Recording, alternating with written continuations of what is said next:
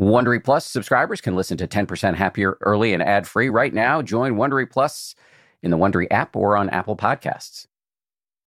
I'm from the Bronx, by the way. I'm not shy. Okay. You're not going to scare me. so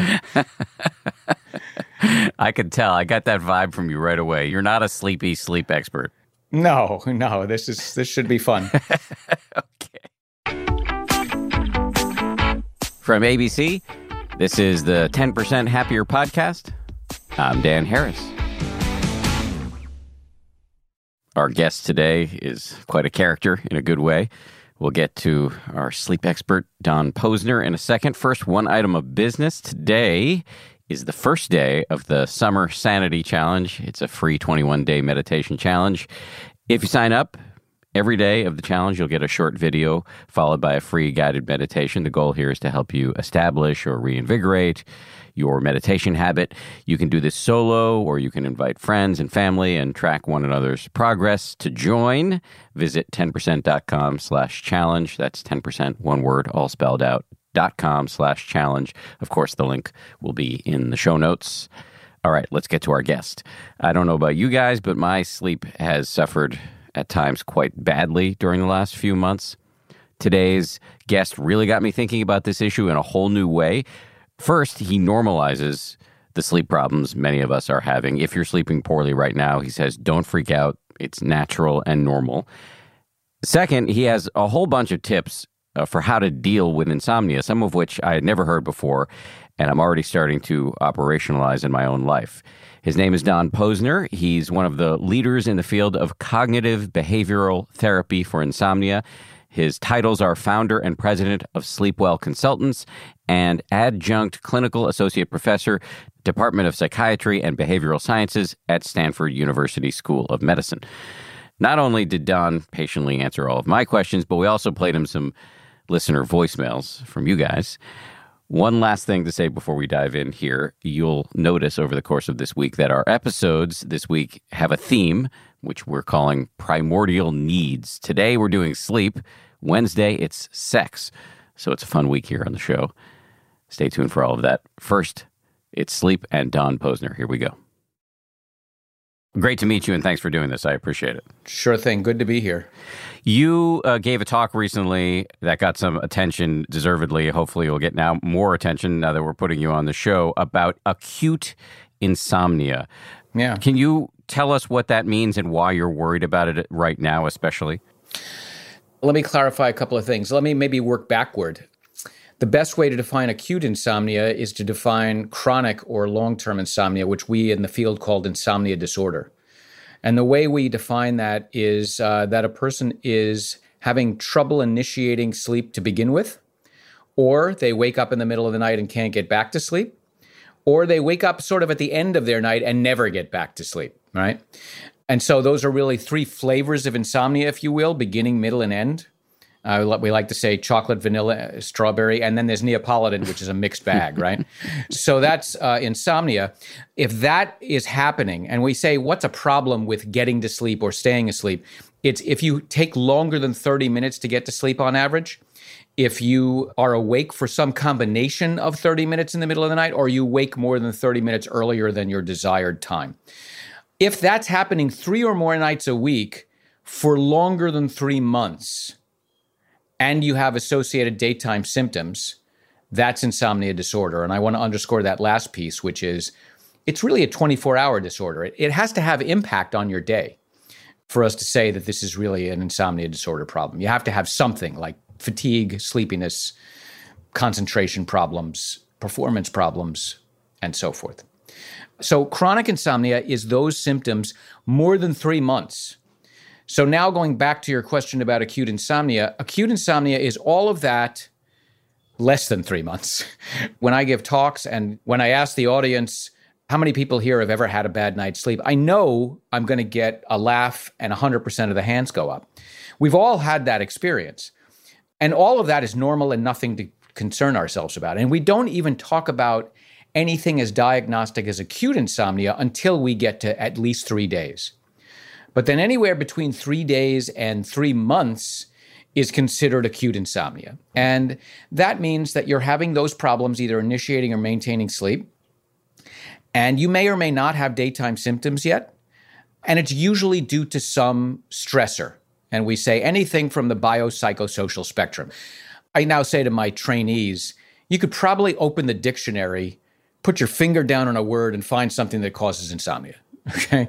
Whether it's an illness, a physical pain, a change in your environment, a psychological stress like stress at work, tax time, those sorts of things. And I also hasten to add that the valence of that does not have to be negative, right? Change is stressful. So getting married and getting a new bed partner in your bed can change your sleep patterns.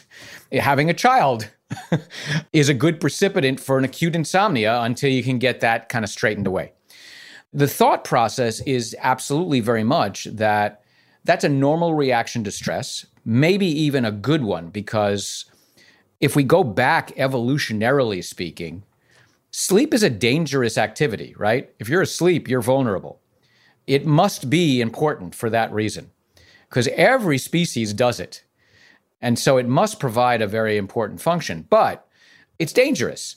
So we always say that sleep is deferred when the lion walks into the mouth of the cave, right? and therefore, we could say that acute insomnia is adaptive, if you understand. So even now in our culture, it's adaptive in the sense that you're making changes, you're trying to deal with whatever's coming down the pike. But we always expect that if you then adapt appropriately, or the problem itself goes away, or you get on some medication, or the stressor itself remits, then we expect the acute insomnia to remit. And so all of that we consider to be normal. And it is for a smaller subset, but yet epidemic numbers that sort of gravitate into this chronic insomnia realm, which is where people like myself and my colleagues come in in terms of helping people to treat that. If I've heard you correctly, chronic insomnia is a big issue. You've dedicated your your life's work to addressing it. Mm-hmm. Acute insomnia makes sense given what we're all living through right now. Mm-hmm. And in some people, it will escalate to chronic, and that's the source of your big concern right now. hundred percent correct. Okay. So, what could be causing a, a, you know more acute insomnia now than in normal times? Well, we're more, all more under stress. We're under stress for a lot of reasons. We're under stress because of the disease and everything that goes along with that. What goes along with that? Worries about our own health, worry about our children's health, worry about our elders' health, worry about ourselves getting the, the disease. But we're also concerned about the mitigation attempts we're making, at least some places we're doing it well. we're concerned with, you know, loss of job, loss of revenue, loss of our business. I can't imagine the person who's sleeping well through that. Hmm. So again, I say, and we'll come back to this later, but the, the first thing with regard to acute insomnia is don't panic. It's normal. Okay. There are lions in the cave, so to speak. There are lions in the cave, is exactly right. So we should not be surprised. That said, in addition, not only do we have, are we faced with a tremendous increase in the amount of stress to a vast swath of the population. We can really say this is now worldwide. It's also the case that the mitigation attempts threaten, potentially threaten, our sleep. And let me come back to potentially at some point, but potentially threaten our sleep because of the changes we make in our day. As we go more into this and talk more about this today, Dan, I hope people will learn that one of the major things that keeps your sleep healthy is structure. okay. And we are sort of, most of us, forced into a structure by our work and school day lives. And now that's gone for many people. So if you get to work from home, that's terrific. But it also gives you the possible opportunity to throw structure out the window. One of the places we often see what we call a precipitant of acute insomnia and eventually chronic insomnia is retirement. Hmm. And it's sort of the same thing. We've all been forced into this, well, you know, no need for that clock in the morning anymore. That, in and of itself, can potentiate acute insomnia. So we have all of these reasons for that. And again, none of that is of concern because especially the stress itself, I think we're kind of seeing it happen. We're we're adapting as best as we can. It's a little bit of a moving target, but people who have now been working from home I know at one point I tried to get a monitor for my computer at the store and I couldn't find any because they were all gone. Everybody's got monitors now at home. Everybody's learned to kind of create their home office. They're adapting better and better and better. And it might be for those that kind of say, gee, this is kind of working okay. It's not what I prefer, but it's working okay. We could imagine where they automatically, uh, just on their own, start to sleep better. But there is this possibility that those that have thrown away a lot of what we would call good sleep health inadvertently are at more risk for chronic insomnia. And those that, uh, for anybody who gets an acute insomnia, those that begin to make a shift. And while I say acute insomnia is up to three months, myself and my colleagues would start to say that uh, even one month or so to three months starts to get into what we might call a subchronic condition, where we're starting to see this transition or this shift, where not only is the stressor the problem. The stressor du jour is what you are concerned with. But you also are now starting to shift your attention to the sleep problem itself, if you understand what I'm saying. And that creates the potential for a vicious cycle and changes in behavior that serve only to make sleep worse and more chronic. And so that was sort of the line that when I was giving that talk, I was kind of saying, let's at least think about acute insomnia and what we might do in that phase of acute insomnia to prevent the epidemic of chronic insomnia that might follow the pandemic. So, what could we do to prevent this epidemic? What's on the list? Without getting too sciency about it, let's understand that, as I said, there's an importance to structure. And if I was going to start that conversation, the place I always start is the single most point of important structure there is, and that's wake time. And so uh, we all understand, most of us know that we have this internal biological circadian rhythm. And there are a number of bodily functions that fluctuate on a 24 hour basis, like hormone secretions and body temperature and so forth. But for the sake of our conversation, what we're looking at from a circadian point of view is sleep wake rhythms. And that rhythm is held in check is what we call entrained. The way to think about it is how do I get that clock to be well set, to chime when I want it to chime, and not to chime when I don't want it to chime? The single most important point of data, of input into that clock is wake time, which is also a proxy for my first exposure to daylight and light exposure. And so getting up at the same time at least most days a week is important. okay. If you are someone who has now thrown the clock out, and some days you are getting up at six, and some days you are getting up at seven, and some days you're getting up at eight and nine, that is what we call social jet lag. So imagine, if you will, just uh, anybody uh, listening has to just think what would happen. And I'm based in the East Coast right now, so I'll take an East Coast reference. But what would happen if you flew from the East Coast to the Midwest, to say from New York to Chicago, and stayed overnight for one night and flew back to New York, and then stayed one night, but the very next day flew to Denver, okay, and then stayed there one night, and then flew back to New York, and then the very next night flew to Los Angeles, and stayed there for a night and flew back to New York. How would you feel, Dan? I'd feel like a working journalist because that's what I used to do all the time, but uh, it feels crappy. It feels crappy is, is the perfect word. It feels crappy.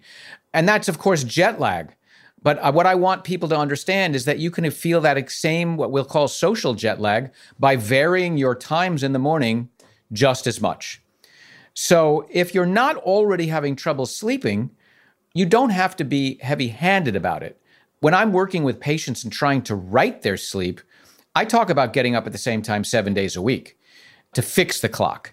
What I will always tell them is a well oiled clock, if you will, doesn't require quite the same amount of consistency as a broken clock uh, to fix it. So, the well oiled clock, we will usually say, requires what we've seen in most people, which is five days a week. Most of us get up around the same time every day, five days a week. And a couple of days, usually on weekends, we do it a little differently. And that doesn't throw anybody into a tizzy. And so if you're already not having problems sleeping, all I can recommend is get up at the same time five days a week and largely go to bed at the same time or after if you're not sleepy five days a week because that will help maintain good circadian entrainment and good circadian rhythm. Now, add to that any other regularity in our lives can add to that circadian entrainment. So, regular meal times as opposed to grazing on a you know random schedule. Regular exercise times. Going back to some structure in your life. Take a walk at the same time every day. Do things like that at the same time every day. Maintain your activities during the day. Try to get out and be active. Activity helps sleep. And nothing begets lethargy like lethargy. So sitting around and doing nothing is not a great idea either. We are diurnal animals, which means we're not raccoons. We don't forage for food at night. We do our foraging and our work during the day. So most of us should be on a daytime schedule. We should be eating our meals during the day. Our activity and work should be during the day. And as we transition into night, we should make that transition into lower levels of light. We don't have to be sitting in the dark, but lower levels of night and also transition our activities. We probably should not be working right up until bedtime. We should not be letting our difficult child who lives on the other side of the country call us at 11 o'clock at night with their problems. We should set a limit for that and transition into quieter, more relaxing times at least uh, an hour or two before bedtime. Those are just some good health tips for people who are already sleeping well I'm staying away for the moment from the typical sleep hygiene sort of things, bedroom environment. Those are always in place and should be in place. And we can talk about those later. But in terms of right now, what do you really need to focus on if you're home and not working and don't have that structure imposed upon you? I can say that, you know, we probably, for most of us, that now you might be able to nap a little bit. And napping is not bad. The problem with napping is there's a right way to nap and a wrong way to nap. If you feel like you want to build napping in, you can, and we can do it the right way. If, however, you foresee that soon you're going to go be going back to work, keep in mind that when you nap, when you take a siesta during the day, as many cultures do, that uh, you are reinforcing your internal clock for wanting that nap at that time of the day. So if you think in like even a month you're going back to work and can't nap, you're probably best off trying to avoid that nap during the day if you can at all help it. If you do nap, whether because you want to now just build that into your life, as many, for instance, retired people might do, or you just can't help it because you're having a problem with sleep at night, you're trying to compensate as little as possible. So if you are going to nap, the ideal time to nap, and we all know we have this little dip after lunch, this postprandial circadian dip in rhythm. And that's a normal function. That's as it is expected to be. It's biological, it's programmed in. It's a time when our drive to sleep has already been built up somewhat by half of our day's activities, and yet our circadian rhythm is going into a little bit of a lull. So that's the best time, and that that is something like seven to nine hours after the uh, you wake up in the morning or habitual wake time. And a short nap, 20 minutes, and set an alarm to wake yourself up is much more preferable, the so called power nap, to sleeping for an hour or two. That's going to rob you again of more sleep the next night. And it is going to leave you feeling a lot of sleep inertia when you wake up. You're going to feel worse when you waken from that nap than you did going to sleep.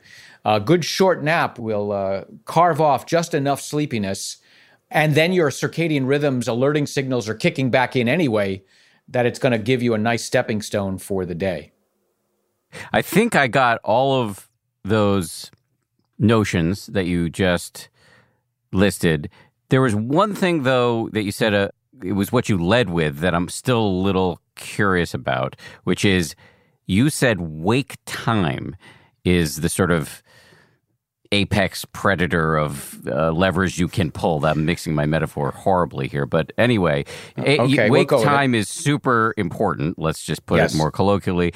I'm having a hard time disentangling that from bedtime. Wouldn't that be the more important input? No, it really is wake time with regard to what uh, with that daylight exposure.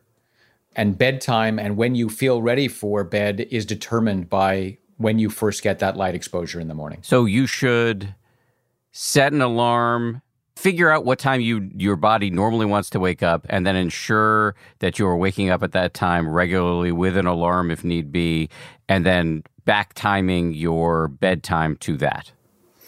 Yeah, when you say back timing, that's an interesting story because the question is how many hours of sleep do you need? okay. And I don't think most of us in this country know how much we need. That is each individual. But if you think you're good at knowing what you need and you are going to do that, yes, exactly what you said is what I would do. What time do you either need to wake up in the morning or now want to wake up in the morning? And then backtrack from that for the amount of hours you think you need. So if I'm having trouble sleeping, and by the way, I definitely fall in the chronic insomnia category. So just mm-hmm. to say that, and I know you can't and shouldn't be giving clinical advice here. So if I'm either chronic or acute insomnia and I want to work this first piece of advice that you gave about wake time, mm-hmm. to operationalize that, I would think about what is the wisest wake time and then set an alarm to get myself up. Yes. And then impose some discipline on the front end around bedtime so that I'm getting enough sleep. Yes. To hit that. Okay. Yes. And the bedtime is also then not a curfew. I'm not saying you must then go to bed at that hour or else. What we're really saying about bedtime is if in a 24 hour day you think you need seven hours and you're waking up at seven, then bedtime's roughly around midnight. And you shouldn't go to bed before that.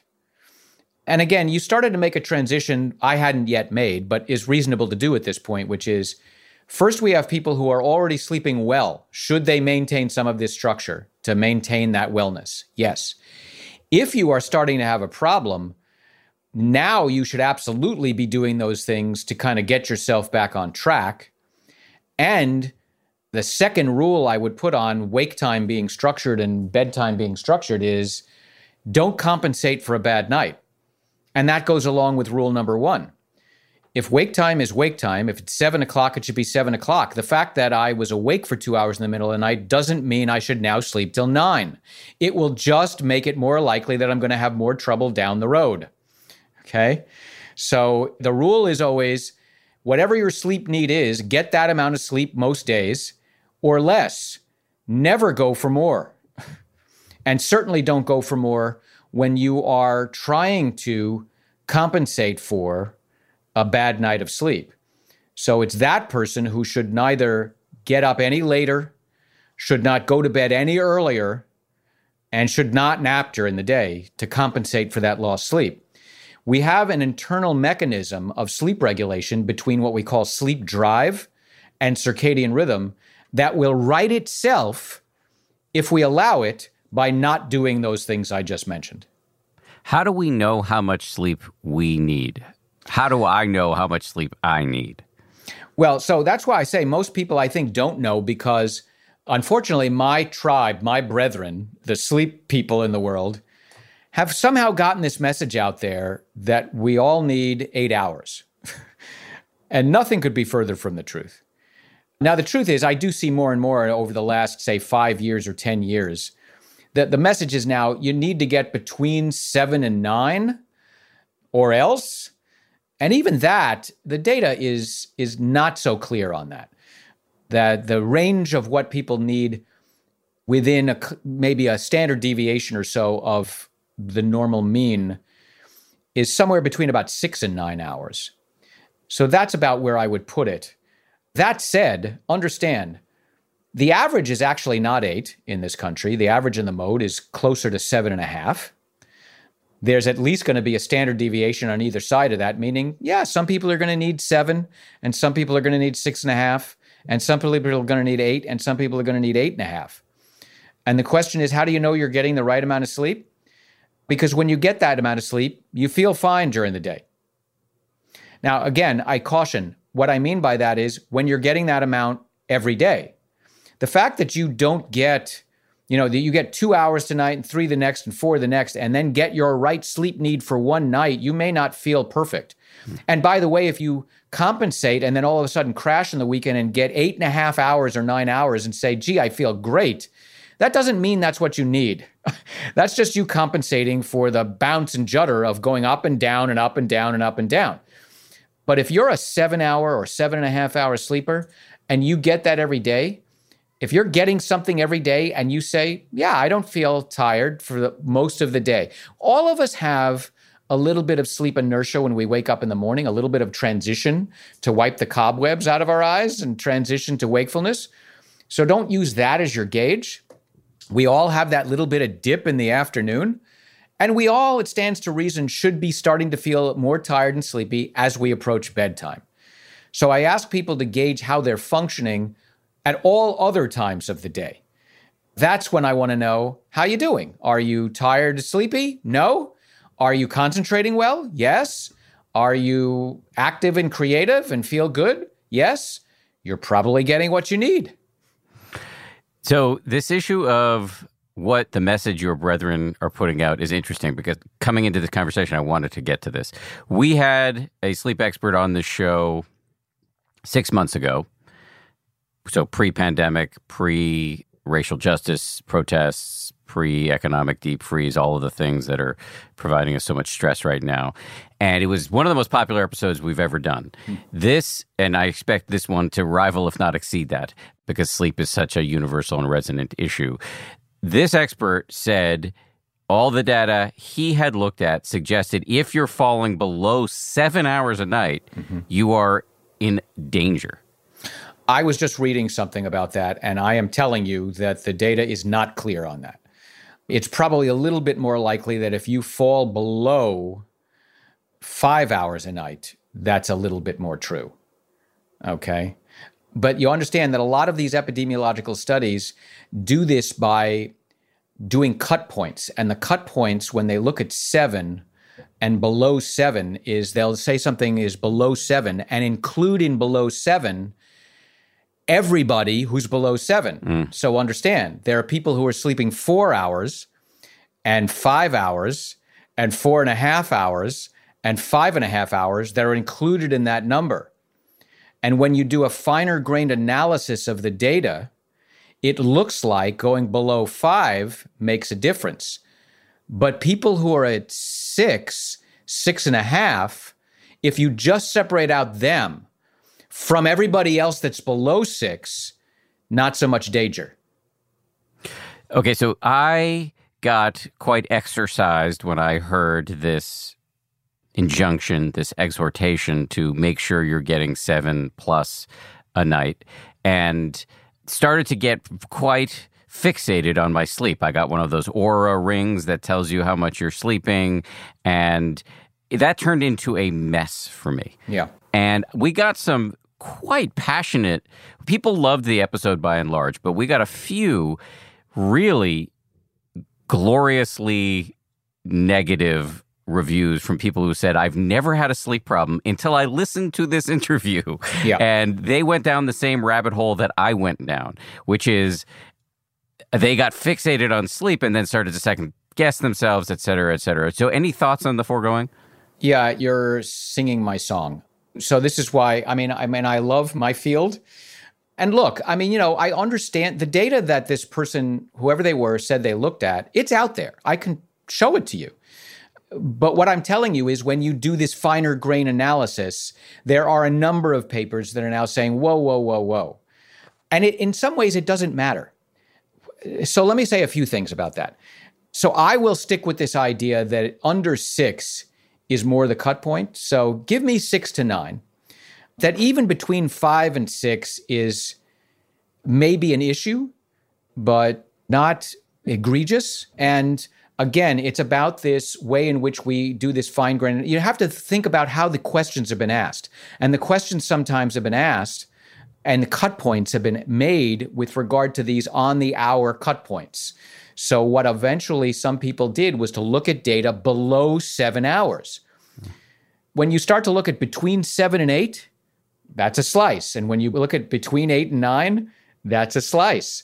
When you look between seven and nine, that's a slice that's smaller than below seven. okay. Below seven is everything that's below seven. That's a much wider margin. And so I tell you, there are people in that margin that they looked at who are sleeping five hours and four hours. And therefore, they're being included and they're swaying the numbers. Right. So if you look under seven, yes, there's an, an, indication that some of them are more prone to certain kinds of morbidity and mortality, we say. But that may be because that number is overwhelmingly being swayed by the people who are getting much less sleep than that. Going back to your comment, which I love, the other thing they're not doing when they do these studies is they're never looking at the people I just talked about, which is they're just saying, how much sleep do you get? And not how do you feel? Hmm. Okay. So suppose you took a cohort of people who were getting six hours a night and felt great, and you found 10,000 of those people. That's not what they're doing. Okay. They're just lumping everybody in. So some people get six hours a night because they're not sleeping well and they could get more or they should get more.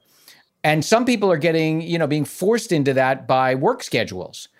But some people get six hours because that's what they need. And if you get six hours and you feel great and you get that every day, if you try to sleep for seven or eight hours, you're going to get insomnia. Okay. You're going to expand your sleep opportunity beyond what your body can give you. You will occasionally sleep for seven or eight hours and put yourself into deficit so that you now no longer need as much sleep the next night and have a night of insomnia. And this is what starts to happen. And then people get freaked out. And so I've been saying this for a long time. My brethren are well meaning. We should definitely take, they're out there also saying we should take sleep much more seriously. Yes. We should be attentive to what our sleep needs are and fight like the Dickens to get that. Yes. But to start saying everybody needs between these numbers and you should get it, is absolutely makes business for me. I get people with insomnia all the time who are coming and saying, but so and so said, or they said, and I go, oh, they again. Okay, let's debunk that. So if you're getting overly fixated on your sleep because somebody's told you that sleep is important, you're going to undermine the whole machine. If you're getting overly fixated on sleep for any reason, you're going to undermine the whole machine. Sleep, that's one of the big issues here. And one of the advice pieces of advice I give to everybody, but also especially those people who are having trouble sleeping. You cannot make yourself sleep. You cannot. Sleep is such an autonomic, automatic process. It is, think of it like heart rate, digestion, perspiration, respiration. And I say to my patients, you don't ever find yourself after your last meal thinking, let me see if I can digest a little bit faster here. okay. And they'll say, oh, no, I never do that. And I'll say, why don't you do that? And they'll say, because I don't have any ability to do that. And I'll say, exactly the same with sleep. If you get into bed and you start trying to make yourself sleep, you are done for. I ask these questions in my audiences. I always ask for somebody when I'm I'm usually training other therapists how to do this work. And I always ask for somebody who is a good sleeper in the audience, and I ask them to raise their hand, and I say, okay, forget any other behaviors you have in terms of reading in bed or not reading in bed, watching TV in bed, whatever your habits are. At some point, most of us close the book, do all of that sort of stuff, and put our heads down on the pillow. And I ask that person who's a good sleeper, tell me what it is that you do at that point to get to sleep. And 100% of the time, I get either a shrug of the shoulders, a quizzical look, the answer, I don't know, the answer, I'm not sure what your question is, because exa- that's exactly the right answer. Good sleepers do nothing. When you ask them what happened last night when you got into bed, they say, I got into bed and then I don't remember. That's what it should feel like, Dan. When you start getting into bed and saying, I don't know. Am I close? Am I getting there? Am I not? You're way beyond already where you should be in terms of trying too hard. And of course, everybody and their brother has a remedy. And when you start becoming fixated on your sleep, it is one of the worst, what we call perpetuating factors that keeps insomnia chronic. Okay, well, you just described my life. well. Sounds like I need to come see somebody like you. And so that actually is because we're going to start taking some questions now from the audience. Mm-hmm. But mm-hmm. before we do that, I want to give you a chance to say something that you said to me before we started recording, which is you're going to give general. I sorry, my son is opening the door to this closet. Hi, okay, hi, buddy. He has his pajamas on. Oh, that's awesome, Alexander. I'm recording a podcast, so can you uh, go away? Okay, but I'll be in here defending Toby. Okay, cl- be quietly. Okay. All of my meetings are like this now, Dan. so he is five and and has made a million appearances on this podcast during the pandemic. Because that's awesome. That's just awesome. yes, he's coming in here to pet our cat. Okay. So your point is you'll give general. I hesitate to use this term, but advice but it is not the same as going in to see a doctor and having the doctor or the sleep expert diagnose what your particular issues are. Right, exactly. So let me go back again. How do we transition from acute insomnia to chronic insomnia? And we talk about what we call perpetuating factors. And those perpetuating factors, by and large, have to do with the things we've talked about here today. I start to alter my sleep schedule as a way to compensate for my poor sleep, and therefore I throw myself further off. I will begin to work harder at something that I never had to work at before in my life, and by doing so, exert more energy and tense up, okay? Which you can imagine is not conducive to a good night's sleep. And this is one we haven't mentioned yet, and it's a tip I can give. If you are in the middle of the night awake and I don't care whether you're just thinking random thoughts or all the way up to worry, it's not a good idea to stay there. And the people who are staying there are engaged in what I just talked about, which is sleep effort, for one thing, right? They're holding on to that mattress for dear life, hoping that sleep will come back. But the other thing they're doing, night after night, week after week, month after month, is associating their bed with a place of worry and thinking and ruminating about stuff. So imagine that you can start to get sleepy while you're on your sofa watching television and then go into bed. And like Pavlov's dogs, boing, you're wide awake because your bed is now a trigger for being awake. So, my recommendation to people who are not sleeping well is that if they're awake, never be in bed when you're awake. Go somewhere else, do something fun, wait until you're sleepy again, and try again and if it doesn't happen tonight, it doesn't happen tonight. Again, acute insomnia is normal. Don't panic. And if you don't compensate, if you don't stay in bed, if you don't overthink it, if you don't work too hard at it, it's going to rectify itself, as I said, and usually within a few nights. So, yeah, you might lose two or three nights and then right the ship and you'll be fine. But people got to get at it right away and they cause themselves more problems. Uh, the other thing, of course, people do is they start to worry about their, oh my God, I'm not getting enough sleep. What is this going to do to me? Imagine what that thought does to your sleep. so, going back to your question, there are a number of different perpetuating factors, and any given individual who's not sleeping well might be exhibiting some or all or others of those factors. And what it requires to get well is a really good assessment, a good evaluation of that process by somebody who knows what they're doing and then knows how to fix those things. Because fixing, uh, but right now I can tell somebody, look, don't stay in bed and you won't develop a problem. Once you've done that for six years, you ought to see a professional to help you get beyond that. Because just getting out of bed for one night isn't going to do it.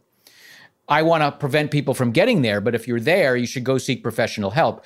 As I always say, for other disorders, we understand that the doctor wants an x ray before they cast your leg, they want blood work before they give you a medication. And likewise, here, I'm not going to give anybody specific ideas about what to do other than what we've already talked about. And what I would advise anybody who has tried a couple of these things and it's not working to do is go get it properly assessed by a professional who is a behavioral sleep medicine specialist like myself. So, just to put a fine point on this, the tips or advice that you're uh, general guidelines that you're going to share in the course of this, and you've already shared in the course of this interview, are basic sleep hygiene, that we should all be sort of endeavoring to operationalize in our lives. But if we're finding ourselves with chronic or subchronic insomnia, that's the time to actually go get an individual assessment. Yeah, look, even subchronic, if you do some of these things, it might work. But if you've gone beyond three months, and more often than not, by the time somebody comes to see me, they've had their insomnia for three years and 30 years.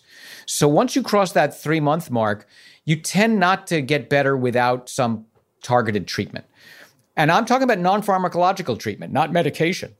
The number one, I should get this out there, the second largest medical organization in the country, the uh, American College of Physicians, has now done a guideline paper on insomnia and has basically made the statement that the treatment of choice for insomnia disorder is cognitive behavioral therapy for insomnia, which is a non medication therapy for insomnia, which goes after all these things we've talked about.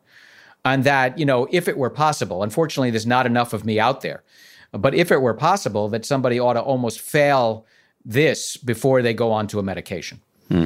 Um, because medications are great for short term insomnia, but they were never really intended for the long term problem.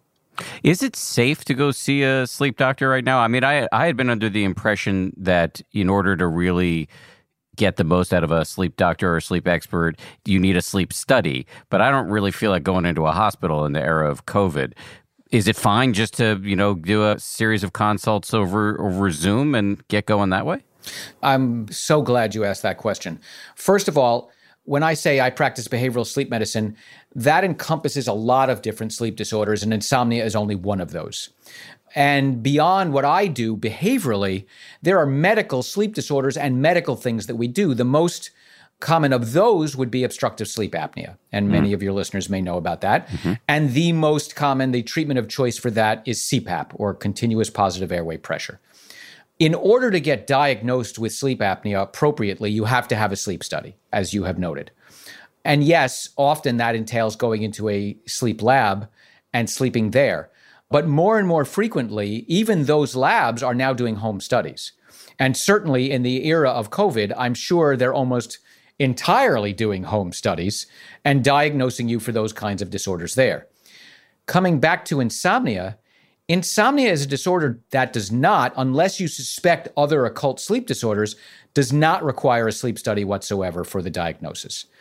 And so somebody like myself could diagnose you online like this and we are right now in an age when telehealth is flourishing and uh, state laws are allowing people to do more telehealth rather than bringing people into the office. So, for the particular type of work we're talking about with regard to treating insomnia with cognitive behavioral therapy for insomnia, it can be done exclusively online through telehealth. How's that? I love it. Figuring this out is now number one on my to do list. Yeah. More of my conversation with Donn Posner right after this.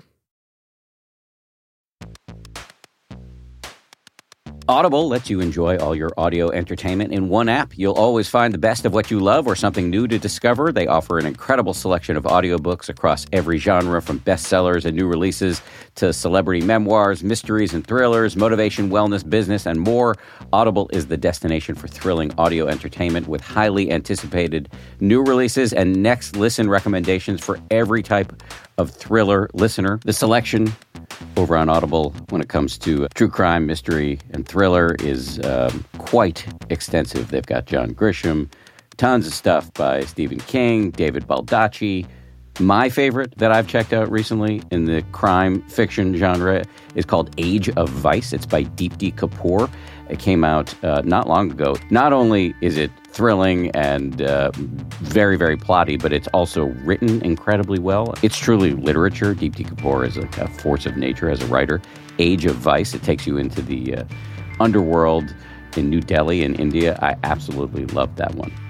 As an Audible member, you can choose one title a month to keep from the entire catalog, including the latest bestsellers and new releases. New members can try Audible free for 30 days. Visit audible.com slash 10% or text 10% to 500 500. That's audible.com slash 10% or text 10% to 500 500 to try Audible free for 30 days. Audible.com slash 10%. The Taste the Mediterranean sales event is going on now through March 19th at Whole Foods Market. It's a store wide event packed with flavor. My family and I are regulars at Whole Foods Market. We've got one, I think, less than a mile and a half away from our house. This Taste the Mediterranean thing sounds pretty cool.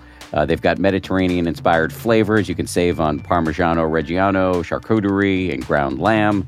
They've got delectable seafood choices. You can save on whole branzini and sustainable wild caught sockeye salmon, which is a regular feature at our dinners in this house. My son loves that salmon from Whole Foods. And I'd be remiss if I didn't point out all of the uh, 365 by Whole Foods Market products. Stock up on wallet happy Mediterranean essentials like feta cheese crumbles whole wheat pita pockets, and more. I am constantly uh, consuming these 365 products, including the, the raw cashews, which I snack on all the time. We love the 365 sea salt and pepper. Uh, we love their sushi rice. You get the picture. Go check it out. Taste the Mediterranean now at Whole Foods Market. Before we dive into the, some of these questions that we got from listeners who called in and left us voicemails, is there anything else any other points you want macro points micro points anything you want to say before we start getting into these kind of specific issues? Yeah there's one that we haven't touched on which is one of the interesting things and look there's no question that everything we've talked about i think is true. And by the way there's people all over the world right now doing research studies and getting grants on covid and sleep and looking at all of those issues. So we don't have all the data right now but we will eventually but anecdotally, no question, some people are becoming more stressed and therefore at risk for acute insomnia and at risk, therefore, for chronic insomnia. And some people may be altering their schedules in ways that are making them at risk for acute and chronic insomnia. That said, one of the things that I'm definitely hearing within my field is that at least some subset of people are sleeping better now than they ever did. Ah, interesting. And I wanted to get that out there because I can only speculate as to why that is. But I think it has to do with things that we've been talking about. But I did talk about this idea that we all have sort of a, a, proper sleep number, if you will, a sleep need, having nothing to do with a sleep number mattress. We all have a sleep number. I'm going to use the number seven because I hate using the number eight. Everybody somehow thinks all of my patients come into me and they're locked into an eight hour time frame. I'm going to use the number seven. Suppose you're a seven hour sleeper. The other thing that we all uh, genetically have is a preferred sleep phase. Meaning, when in the 24 hour day am I best able to get my seven hours? And we all have an intuitive sense of this. This is the effect that we have when we think about somebody as being a night owl or somebody being a morning person. So when I say that somebody needs seven hours, they can probably get seven in a fair range of sleep, but it may be that they can get their best sleep between 10 to 5 and not between one to eight. And somebody else is going to get their best seven hours between one to eight, and so on and so forth. What I think may be happening during COVID for people who are working home is that if in fact they are getting up with some structure in their lives, they're doing so, but at a different set of phases than they did when they were forced to work. When you have to get up in the morning at 5:30 in order to get showered and dressed and shaved or make upped and then into the car and commute for an hour and then get to work on time. You don't have to do any of that anymore. And now maybe you can afford to get up at seven o'clock instead of five o'clock or 5.30. And it may be that just that slight shift of an hour, an hour and a half allowed you to sleep a little bit better because it's closer to your preferred phase. It also may be that people are feeling better because they're not being shorted. Again, I'm not saying anybody can sleep any number of hours. I'm saying if your sleep need is seven, you should try to get seven. Hmm. And if you're getting six, you're going to feel a little shorted. And it may be that our work schedules for many people are forcing them to burn the candle at both ends and not getting enough sleep. That's a message my brethren have out there that they're right about. We should try to get what we need, is the way I'd like to frame the message. And COVID may be allowing some people to get what they need in the proper phase. And so if you're finding yourself sleeping better, I think that may be the reason. That's so interesting.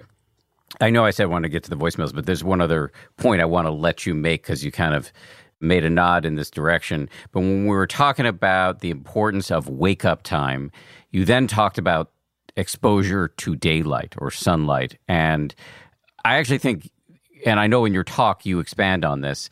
What does that look like? Should we be, if we can, getting outside first thing in the morning? Why is that important? And if we can't get outside, should be sitting by a window. Why is this an emphasis for you? Again, light is what entrains the circadian rhythm. It is essential to that pacemaker in the brain. And so the timing of that light is essential to keep us entrained into a 24 hour schedule.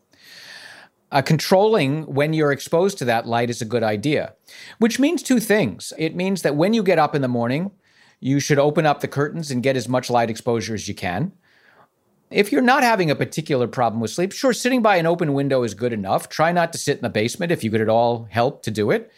If you have a very dark place, if you can get out for a little while, that's a good idea. That will help to strengthen. Again, if you're already sleeping well, I'm not telling people, boy, you better do this or else.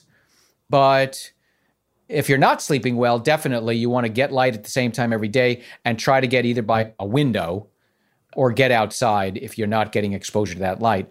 And frankly, the other thing that people should be doing is controlling the light in their bedroom before that. We don't want to get too much light exposure before our destined time to wake up, or that can predispose you to waking up earlier or resetting circadian patterns and waking you early. So, a sleep mask is a good thing. If you can afford it, room darkening shades and putting shades on tracks. I always like to say that the rest of the world has gotten the memo and we missed it. We seem to have missed it on a lot of things now. The rest of the world got this memo. And the memo is we were born in caves and we should have stayed there.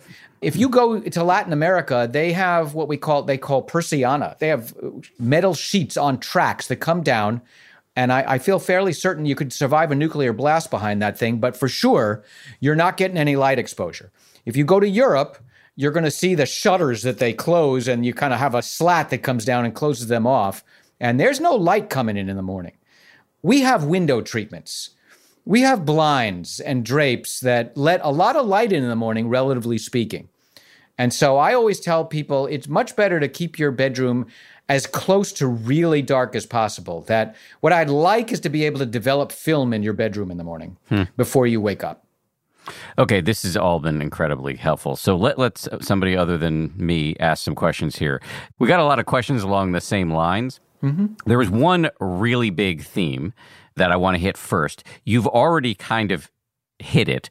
It's going to require some repetition, but I think it's worth it because I think this is a big issue that a lot of people are dealing with, which is the middle of the night wake up. Mm-hmm. So, Samuel, our producer, is just going to play. We got three messages along these lines. He's just going to play them for you, and, and then you can hold oh, forth. Okay.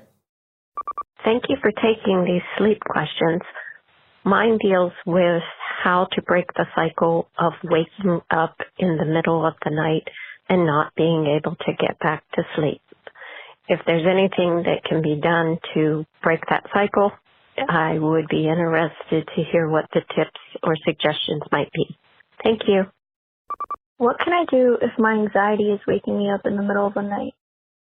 This is the question regarding sleep. It's Kathy calling from Palm Springs, California and no trouble getting to sleep. I'm usually tired and sleepy before I'd like to be, but inevitably anywhere between oh, 2:30 and 4 I wake up and start ruminating and once I start ruminating, forget it. And you know, no matter what I do, um I can't pull my mind out of that constant um trying to figure out this thing or that thing or whatever. Anyway, any any help on that would be appreciated. Thank you. Okay, so I suspect you're hearing a lot of this during the pandemic. Yes.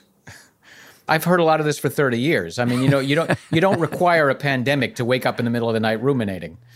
So yes, I mean, look, a couple of things. Let's go back and reiterate some things I said. One is that if you're having trouble sleeping in the middle of the night, the first thing to do is not lay there in bed and ruminate. If you're going to ruminate, ruminate somewhere else. At the very least, take it somewhere else.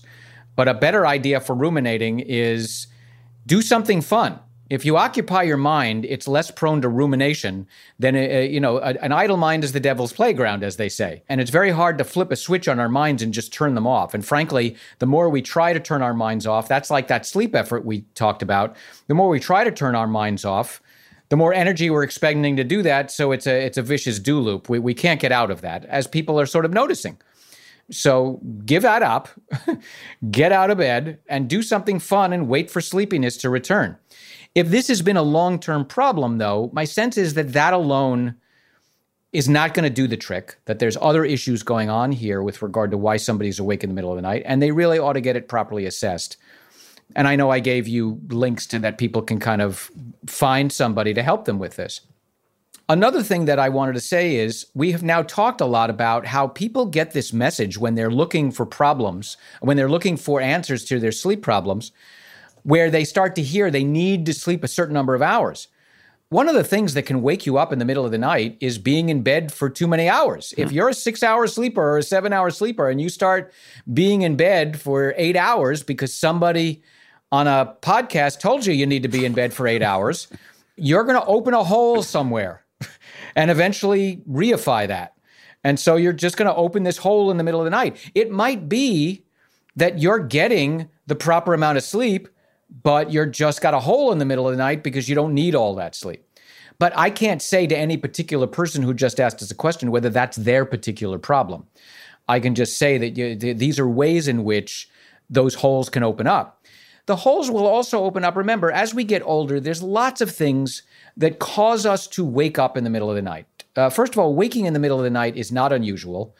The average sleeper wakes 15, 20 times a night if we were to study them in the lab. It's just that each of those wakenings are so short that you're not you're amnestic for them. You don't remember them.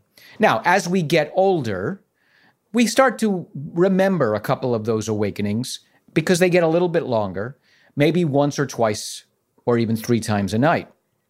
And if you can roll over and go right back to sleep, that's really not of concern. That waking up as we get older I can't make it through the night now without waking up and needing to use the restroom. It's not happening. So the question is not, did I wake? The question is, can I reinitiate sleep? Um, and that's what people with a chronic insomnia problem need to learn to do. And again, there's many things that they need to do to do that. But many people will hesitate to go get the kind of help I'm talking about because they will attribute the reason they're awake in the middle of the night is to some medical problem. Is it true that a hot flash from menopause will wake you in the middle of the night? Yes. Is it true that a full bladder or a urinary retention problem will wake you in the middle of the night? Yes. Is it true that a, a prostate problem will wake you in the middle of the night?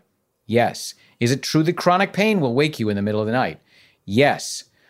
But most people who have those problems will tell you whether they're voiding in the bathroom and then coming back to bed, they're now done. Their bladder's not keeping them awake for 40 minutes at that point or an hour. Something else is. And they can get help with that. So you have a hot flash. If it doesn't last all night long and you get cooler, but then you still can't go back to sleep, that's something else. And you can get help with that. And it may be the difference between waking three times a night for 20 minutes total or waking three nights uh, three times a night for 90 minutes total. Hmm. And that's the way to think about that. One last thing about waking in the middle of the night or early morning. The thing we haven't touched on at all is what I'd call general sleep hygiene. This is the kind of uh, stuff where people are told, "Oh, drink less caffeine." You know, what should I do about exercise? What should I do about alcohol? Perhaps the biggest one on that list is alcohol. Alcohol is an interesting substance because it will first cause you to be more drowsy and sleepy, and in some ways, therefore, might help you to get to sleep. But it is an abysmal sleep aid because it lasts very short and wears off in the middle of the night and can produce fragmentation and cause you to wake. I'm not talking about substance abuse issues now. I'm not talking about alcoholism or any of that. For some people, and I don't know who they are, for some people, just having a glass of wine or an alcoholic beverage near bedtime might make you both, first of all, sleepier than you want to be before bedtime. So you're falling asleep inadvertently on the couch earlier than you should, which will wake you up in the middle of the night. And the alcohol wearing off itself in the middle of the night will wake you up in the middle of the night. And so, if anybody out there has a doctor that says, oh, maybe a glass of wine before bed would be a good idea, don't listen to that. it's really a bad idea to use alcohol to help you to sleep right now. And I now said that. Do any of the people that called in, is it alcohol that's causing their problem? Almost certainly not. But it's a good jumping off point for worth talking about that issue. Let me ask a question on this waking up in the middle of the night thing. This plays off the very first thing you said, which is if it's going on for a while, you get out of bed, do something fun. Mm-hmm. One thing that might be fun for some people that I would imagine you would say we shouldn't do is play video games on your phone or do anything on your phone because then you're bombarding yourself with the kind of blue light that might make it harder to fall back to sleep. Is that correct? So, yes and no. I mean, remember, yeah, we don't want to get a lot of light exposure in the middle of the night, but please, uh, for those of you out there who are taking this to heart, put out night lights and things like that. Don't bump into walls. Don't fall and break your hip. Don't do any of those things. It's okay to get low level light. It's okay to watch television. If you're watching television, that's all about the light you need, right? If you're reading a book, you want a book clip light or you want, you know, a source of light from behind you to light the book, that's fine. So then we come to devices like iPads and phones and things like that. And what I will say there is you touched on the idea that it's not light per se, but the spectrum of blue light that has the most effect on the circadian rhythm. And most of us now, almost all of our devices have a blue light filter. Hmm. So download the blue light filter. You can set it to say, I want no blue light between 10 p.m. and 8 a.m. And your screen will take on a little bit more of an orange tint. And that should do better. There are blue light filters that you can download off the internet if you don't have it built into your machine.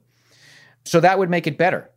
It depends on the person. There are people who have what I would call real circadian rhythm disorders. That's different from insomnia. You can have people who have significant circadian rhythm disorders, which is beyond the scope of, of today's talk. For those people, they need to be much more careful and sensitive about light. And I would be advising those folks to stay away from handheld devices with light sources close to the eye. But for the average person who is does not have a significant circadian rhythm disorder, they can probably get away with it.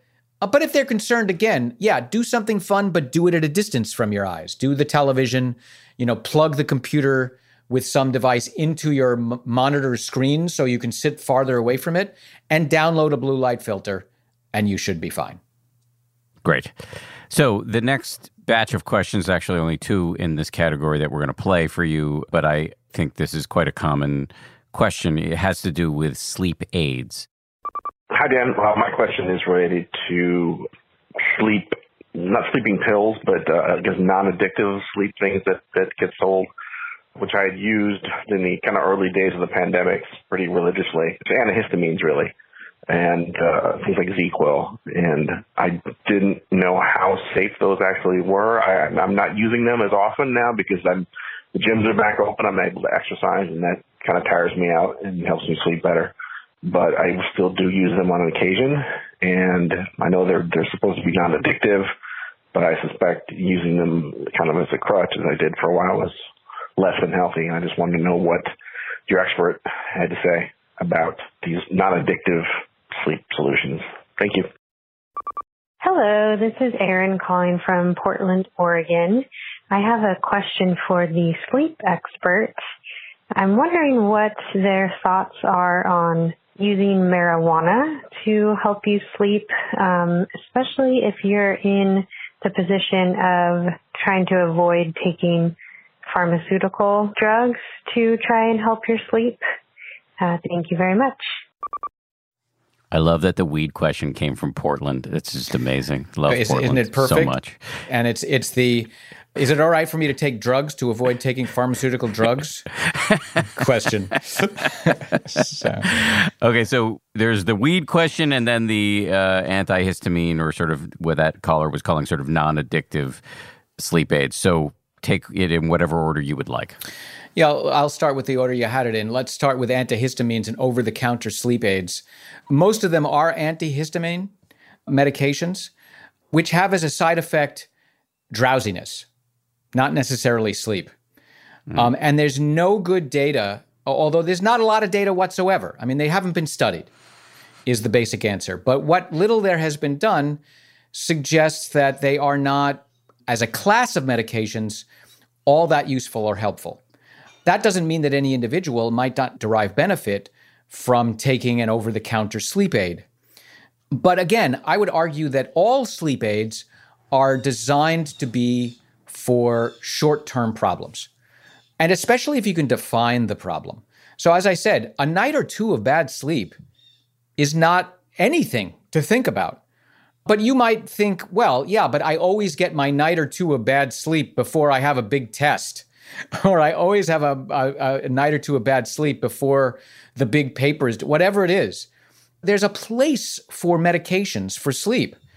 Whatever we're talking about, I would prefer if you're going to use medications for sleep that you do use prescription medications. They were designed for this and that you have a, a cutoff point. You're saying, yeah, I will use this for the next two nights.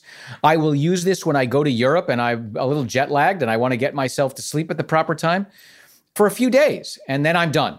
But when you have a chronic insomnia, the idea of having to use those things for years and years and years is really not what was intended and ultimately can provoke more problems than otherwise. Now, over the counter medications is not my big, uh, would not be my big thrust. Again, if somebody's having a severe problem, even right now, really anxious, really troubled, and they need, just need to get some sleep for a few days, again, under a, an advisor or, or a physician's guidance, maybe taking some medication under those circumstances to get themselves back on track would be a good idea. But that's in the acute phase. In the chronic phase, when you take those medications, they can work. They can work very well, but they don't tend to fix those underlying perpetuating factors that I've now talked about so much today. And so the problem is when you try to come off those medications, those problems are still there, the worries are still there, the conditioning is still there.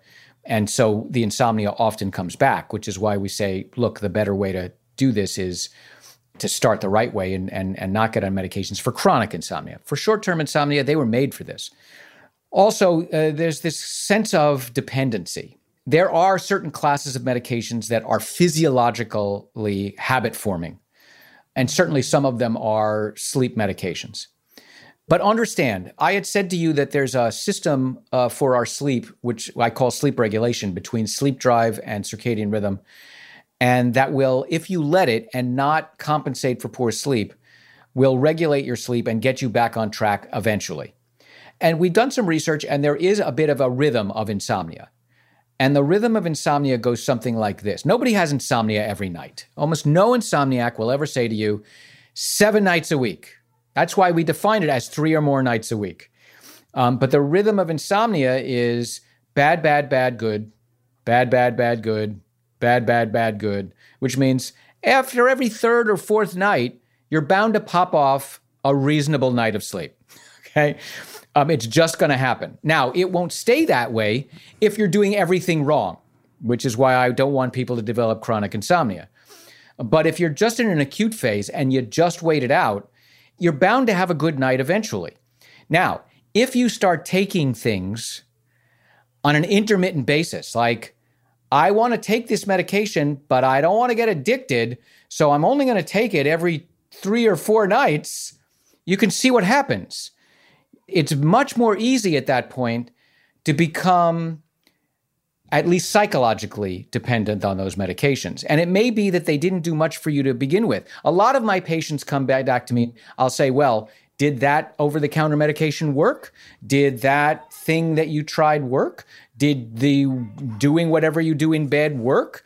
And what I will hear inevitably is, well, yeah, sometimes.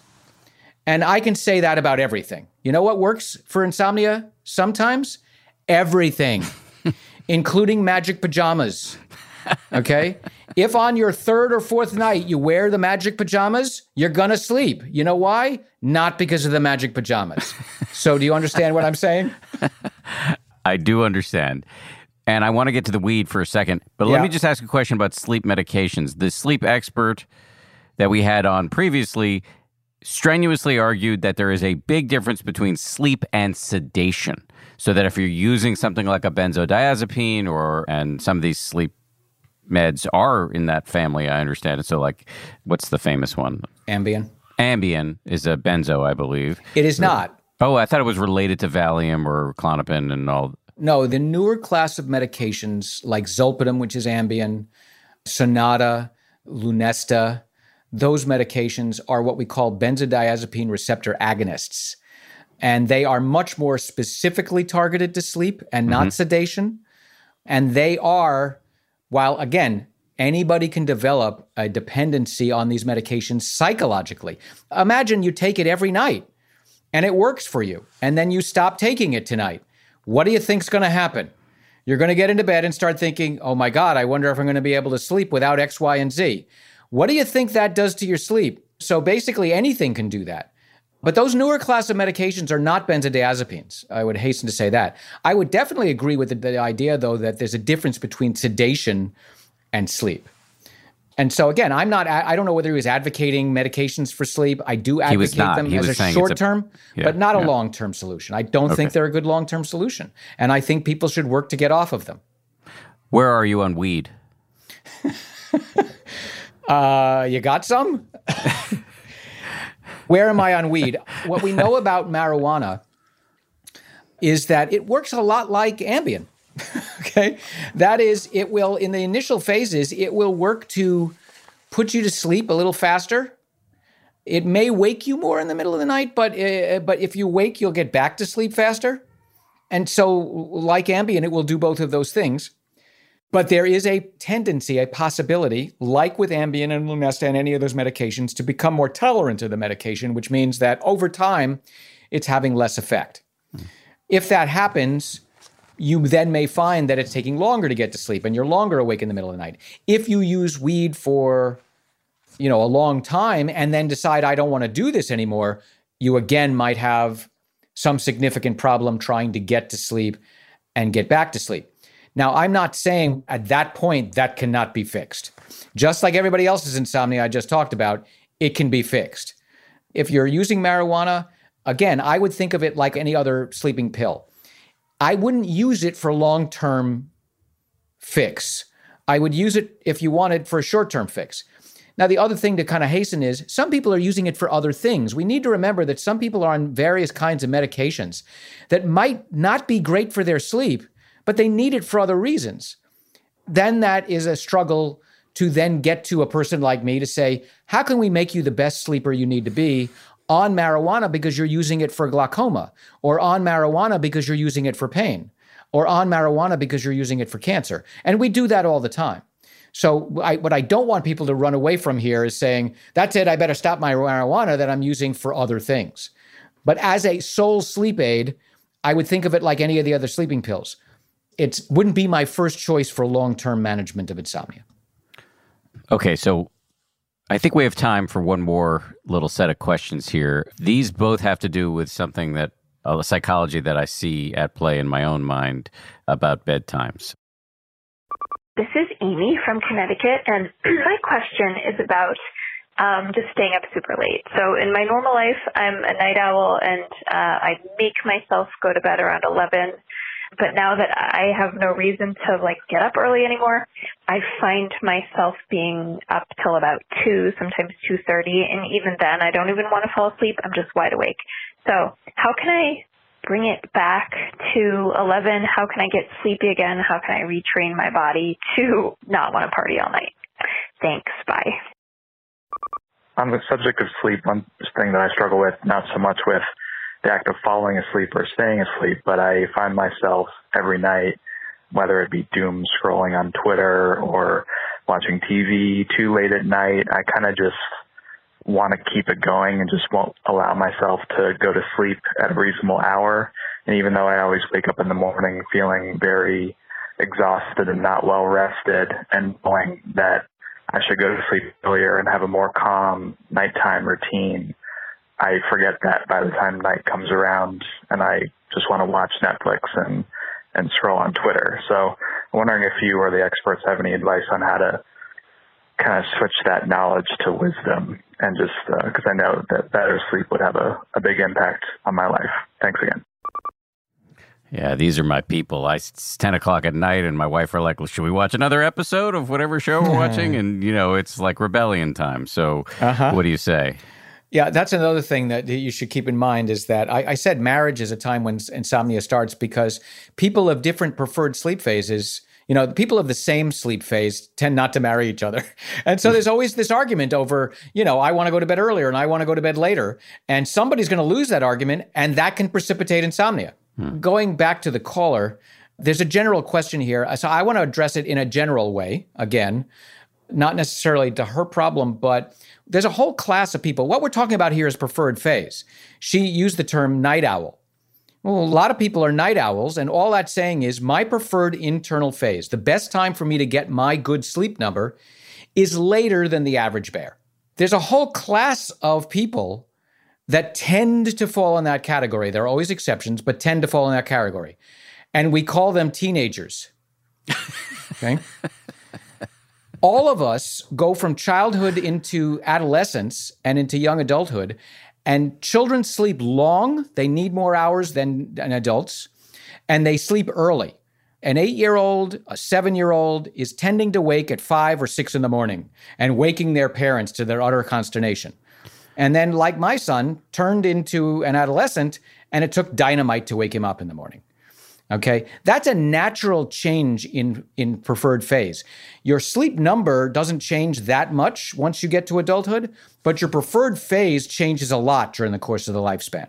And in younger age, the tendency is for a, what we call a delayed sleep phase for later. And that has nothing to do with all the activities that kids are doing. If they had none of those, if they were living in a Mennonite colony, and they all were living a, a, pious life with no parties and no late night, you know, keggers and any of that stuff.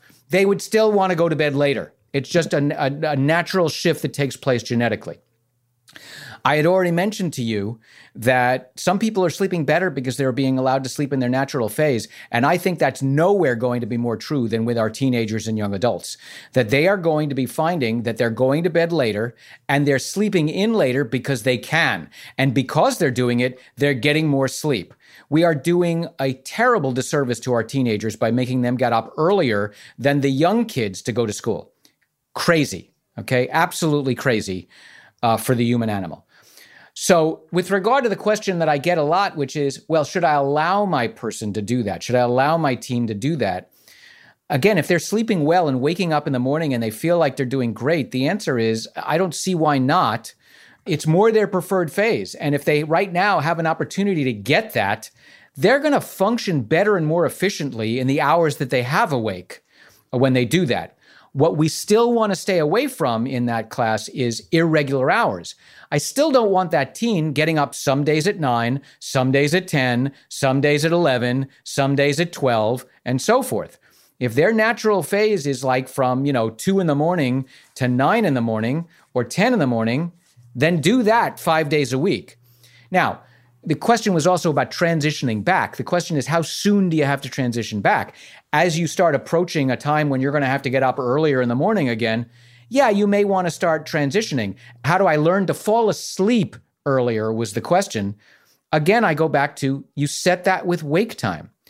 If you keep getting up at 10 o'clock, you're not going to be ready to fall asleep at 11.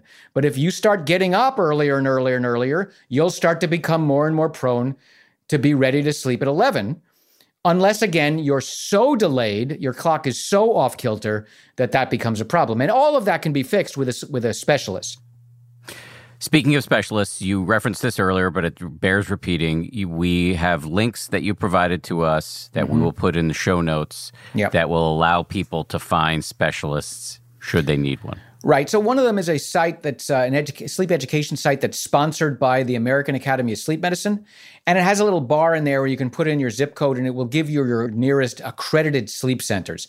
But that's for other kinds of sleep problems. If things are going strange and bump in the night, like you're you're sleepwalking and you got night terrors and you got you think you have sleep apnea or other kinds of problems like that, that's what you really want the sleep center for. If there's nobody else close to you, a sleep center might also be able to direct you to a behavioral sleep medicine specialist like myself. But if you have insomnia and you want to get first to a behavioral sleep medicine specialist, the site I would go to is the other one, which is the Society of Behavioral Sleep Medicine.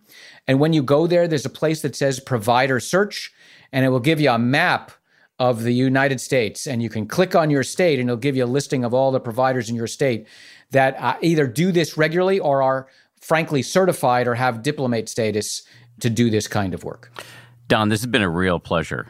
Really, I love a salty guy from the Bronx. It's uh, it's been really fun. We didn't get to your other question, Guy. I didn't know if you wanted to go back to that one, but we don't have to.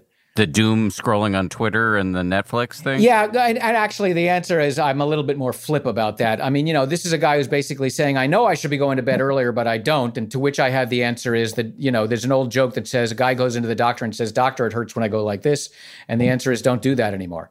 you know, more seriously, there are some people with various kinds of problems like attention deficit disorders and obsessive compulsive disorders that really do struggle in a way that it makes it difficult for them to just choose to do it.